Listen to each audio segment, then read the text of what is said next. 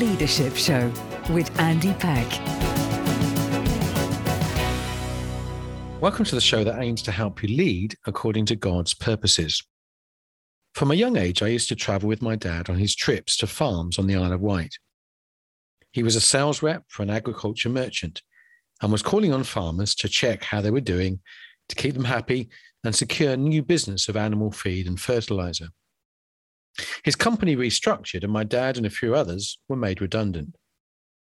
He found another job in the same area, but he wasn't happy. And so very soon he decided to form his own business together with a former colleague who has now sadly passed away. So we had a caravan at the top of the drive, which became an office for his startup agriculture merchants. It's now known as PEX Limited, and it competed with the company that had given him his P45 and became the largest merchants on the island. Fast forward 50 years, and it's still being run by my brother, though operations now include a wider range of haulage. There's something exciting about a startup, whether a business like my dad or a church in a new neighborhood, or even on a smaller scale, a ministry or a group. Well, this week I'm joined by a man who is excited to see Christians developing faith based startups that bring Jesus into their communities. His name is Bill Woolsey. He's a pastor, having planted a church in Houston, Texas in 1997, which he saw grow from seven families to 1,600. And he now helps equip entrepreneurs through the ministry 5 2. I'm looking forward to chatting with him and discovering principles which can be transferred to your setting wherever you seek to use your influence for God. So, welcome, Bill, to the Leadership Show. Thank you so much, Andy. It's great to be here with you. And, and uh, what a great story about your dad. Uh, the fact that you had a front row seat there to the crazy and risky world of having an idea and wanting it to come into fruition. That's fantastic. Well, thank you. I, of course, when you grow up, you don't know that these things are unusual. That's it's right. just like, like you, this is what you do, you know. you don't realize how crazy it is, you know, and, and just to the older you get, right, you realize your dad was like, and your mom, I'm sure, is like, you're going to do what? And this thing's going to work, you know, and you sure? And how much money is it going to cost us? All that stuff. Well, thank you. Uh, you don't realize growing up that this is not normal.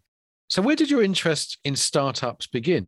You know, uh, my interest from a standpoint of I could articulate it didn't start until I was a pastor and uh, I was the guy who was always responsible for evangelism in congregations, and and I just naturally would.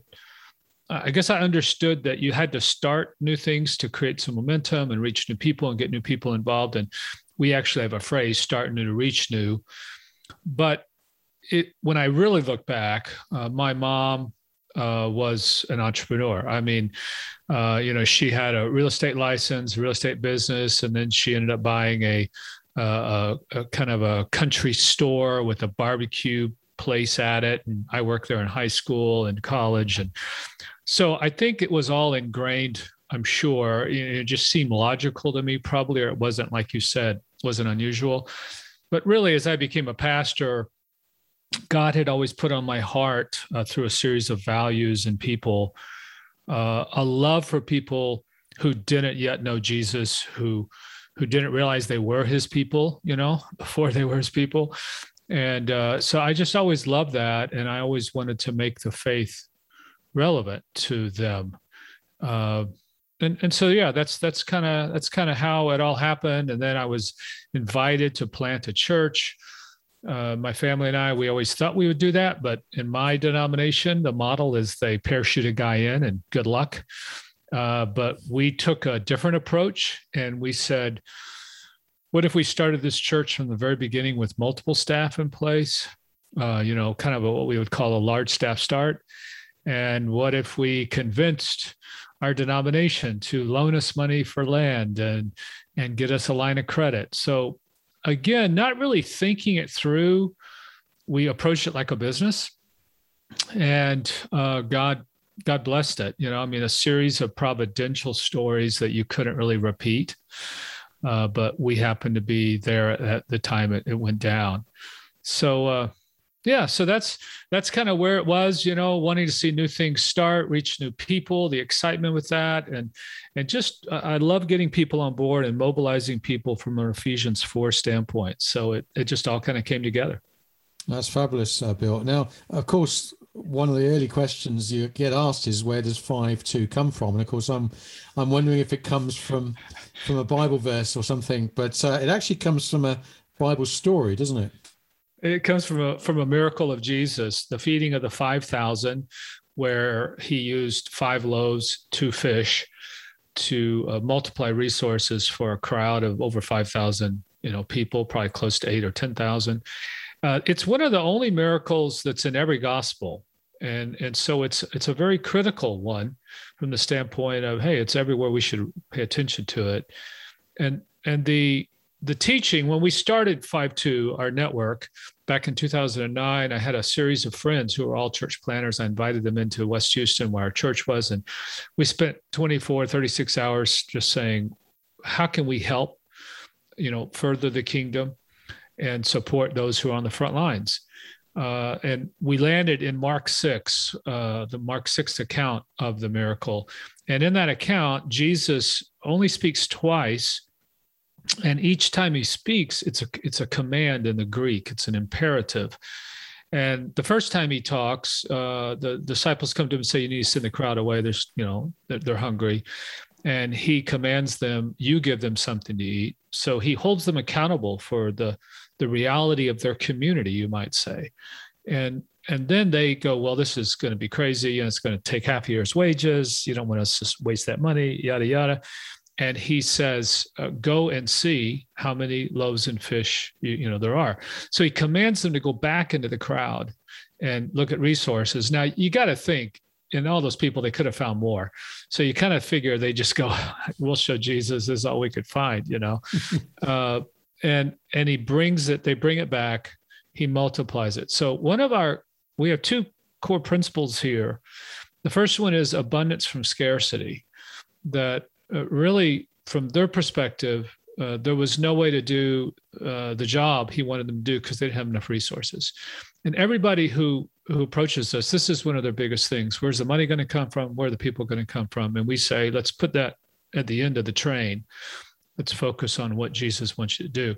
But the other thing that he stressed there that we take and we teach you is that the resources you need are already there in the community you need to go find them. You need to take Jesus at his word, and then let's bring them to him for multiplication, even if it, they appear to be, uh, you know, not not enough. So it's been phenomenal that God led us there. That's really what drives us. That's why we took the name. You know, we were sitting there in 09, bought the URL. Actually, we've been approached when you say this about uh, uh, intermittent fasting. You know, it's not that or anything like that, but there is actually a food company in the U.S. that sells food uh, stuff and it's five two network and they approached us wanted to buy our url and we were like sure everything's for sale for a price but they didn't like our price so. Fair.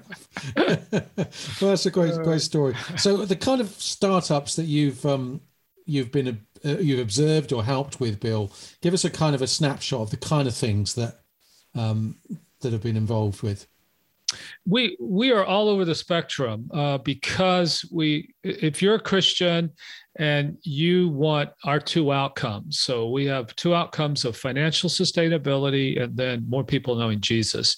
If you'll agree with those we'll work with you. Uh, and so we've worked with uh, smaller things of just you know passion issues of uh, a support group for single moms, Puerto Rican moms in the Bronx, in a very Puerto Rican neighborhood, led by a number of women who started in that situation, to uh, large uh, homeless ministries in Mesa, Arizona, uh, a, a, wonderful uh, uh, sex trafficking ministry in Detroit, led by a former police officer, Detroit police officer. She's an incredible woman. To a huge helping uh, moving uh, it's a moving food it's a food a mobile food ministry in orlando uh, to just recently you know working with a number of uh, they're not solopreneurs but th- they have teams but they're in a group that i'm facilitating and uh, from uh, you know guys from hedge funds who are now launching more tech stuff to a 19 year old who wants to do more of a nonprofit. So it really it spans the the gamut. Uh, we've worked with a lot of nonprofits of people who want to at a certain point in life they want to make a difference and they're ready to switch and change. We help them understand that nonprofit doesn't mean you have to be poor, uh, but it means you have this cause and, and you're really giving back and you know you don't own the nonprofit the board owns it per se and uh, but to also for profits uh, business endeavors and really helping those individuals uh, understand that they shouldn't that that to silo their faith to separate their worship from their work is uh, is a is a false dichotomy that uh, I'm I'm not really sure how it happened. I, I guess I am kind of sure. I, you know, even in my denomination, there's this high view of the the pastor uh, as opposed to the priesthood of all believers, and really the role Paul would say in Ephesians 4 the role of all these offices of apostle, prophet, evangelist, shepherd, teacher is to equip the saints for the doing of ministry. So that's what we do. And that's what I love doing and seeing all the new creations that, that God has started through these people. Bill, the um, the word passion can be overused, um, but obviously you need some kind of basic enthusiasm for what you're doing, and I'm, I'm guessing you're you're going to say that's that's at the heart of of when people come to you, if, if they haven't got that, that's a big a big flag uh, at the very start.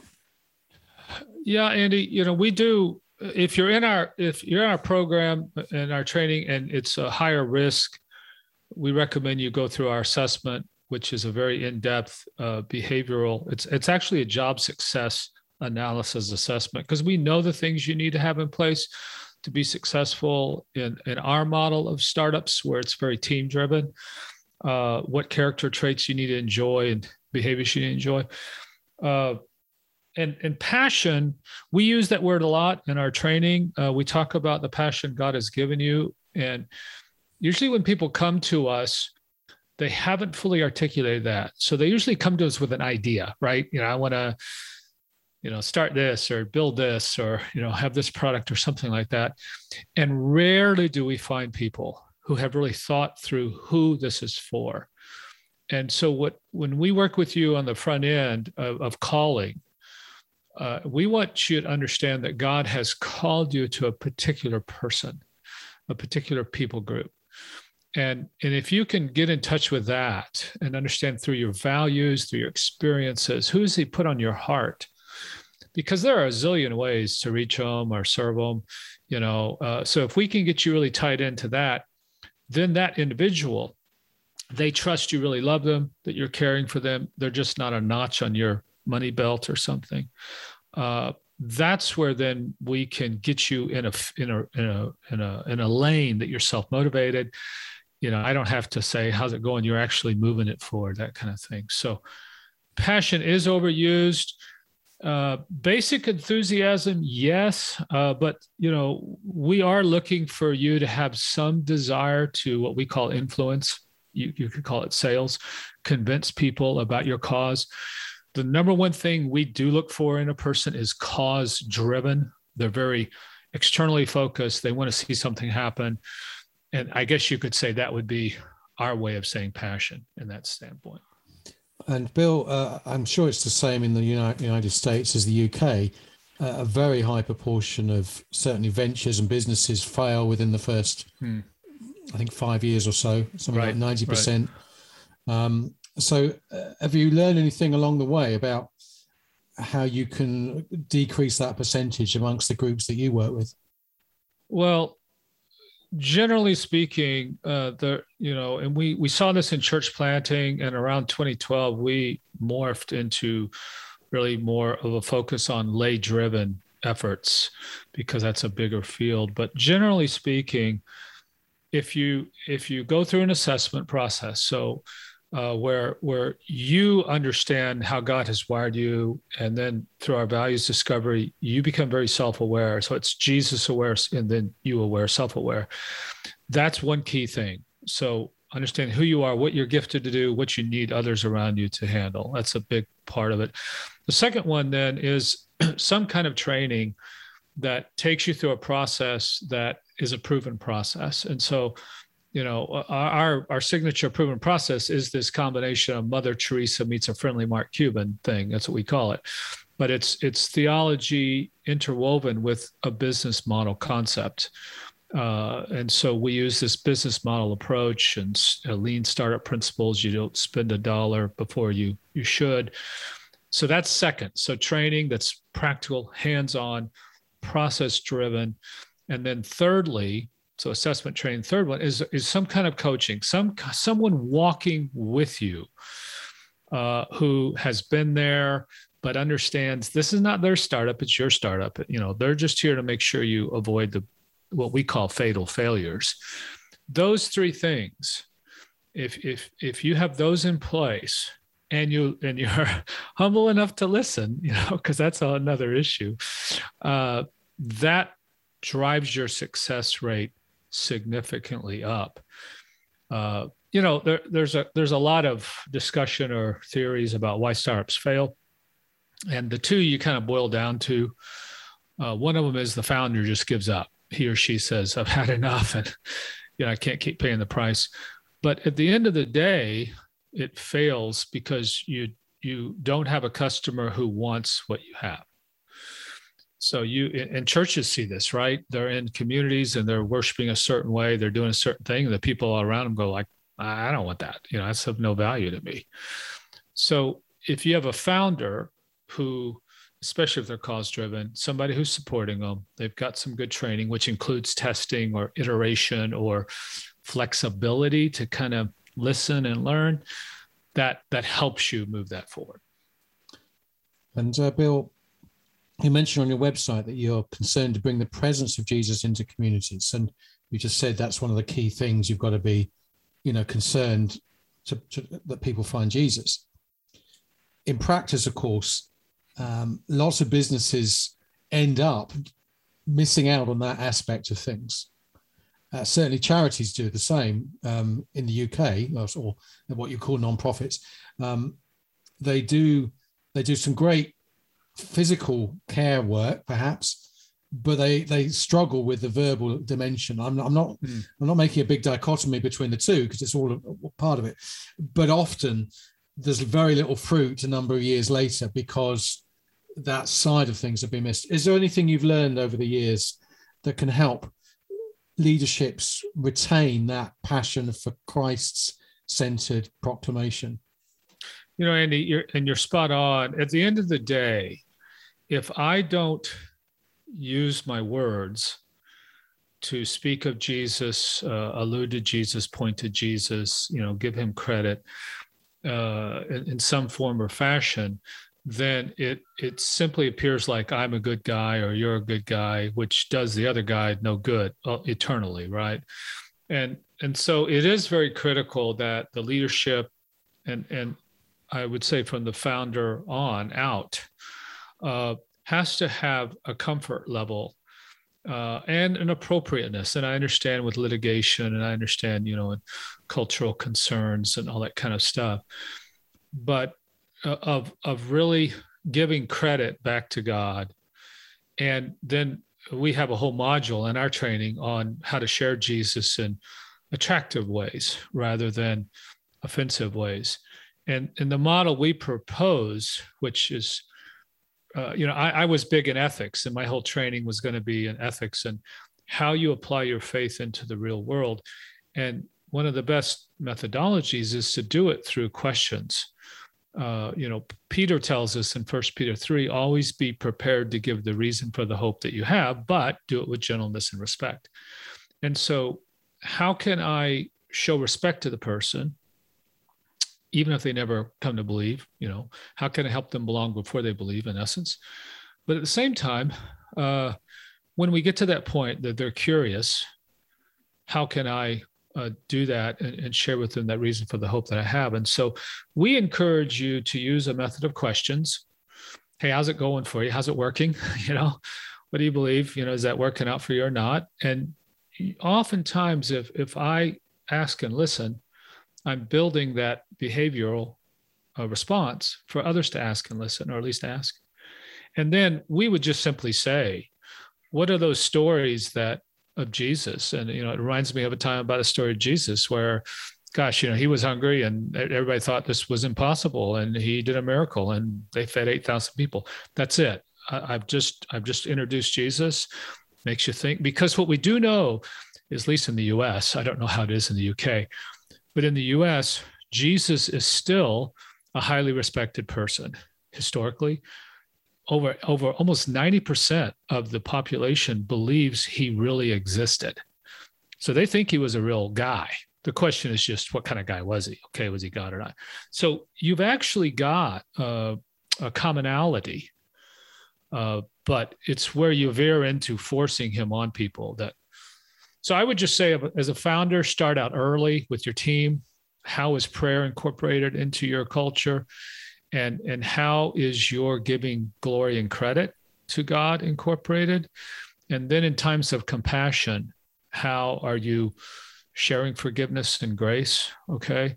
And then if you're if you find yourself you're already leading a larger company or your company grows and obviously it's gonna it's gonna have more nuances to it. Uh, I would I would encourage you then to take those principles and those behaviors but then in your leadership team never fail to give to give credit and never fail to point jesus. But you're right. It has to be words in some fashion respectful not not driving and directive uh, but they have to be there. Oh, thanks bill. And uh, just for your to comment on your reflection on the U- uk it's, it's probably a little bit less high in terms of percentage of people who believe jesus was a real person here but but certainly there would still be a a currency, that would still make some sense.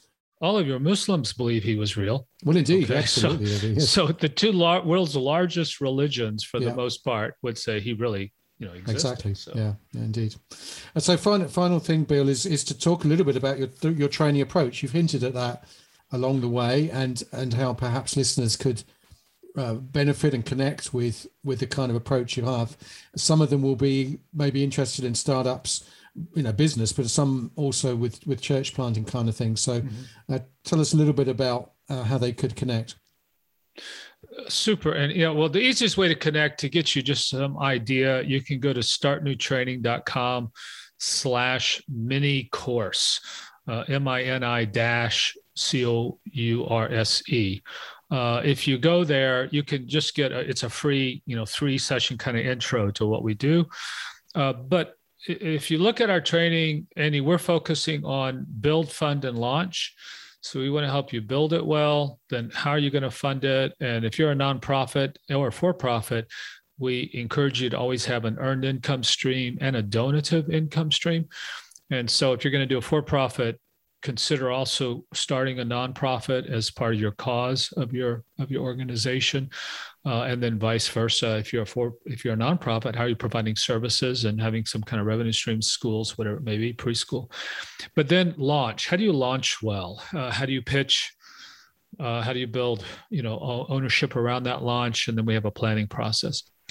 In the build section in the very beginning we focus as i said earlier a lot on calling what's your calling? What's your ventures calling? Uh, you know who is that person? And then we reverse engineer everything around that individual. And using our business model canvas approach uh, we make sure you focus on your partnerships and what what what resources are there in the community. Because usually if you're going to be a local based or like your dad on the isle of wight you know he had a geographical uh, focus there. Uh, then when, when you do that one of the things we tend to neglect are all those partners that are there. And, and oftentimes somebody's had the idea before you. You're usually not a brand new idea mm-hmm. but nobody's had the chutzpah to say here's the leadership we're going to pull it off. So those partnerships are real important so if you go to startnewtraining.com you see our our, our curriculum it's uh, you know we try to price it very inexpensive. Our donors help us do that. Uh, but if you want the free mini course intro, then just go to that startnewtraining.com backslash mini dash course and you can go from there. Well, Bill, it's been fantastic to chat with you and sense your enthusiasm for this. And, uh, you know, there's going to be a lot of, uh, of us who are going to be stirred up, I think, to maybe even wonder whether some of those ideas in the back of our head actually ought to come to the front of the head and actually out into some action. So thank you so much. Thank you, Andy. And I pray that that does happen. We we work with a lot of individuals who get to that point in life, they're 45, 50, and go, you know, I've always wanted to do this, and maybe now's the time. So if that's you, we'd love to hear from you. Or if you're just starting out, you're kind of wondering, uh, you're the type of person uh, as a follower of Jesus that we'd love to invest in. So thank you so much. Well, thank you.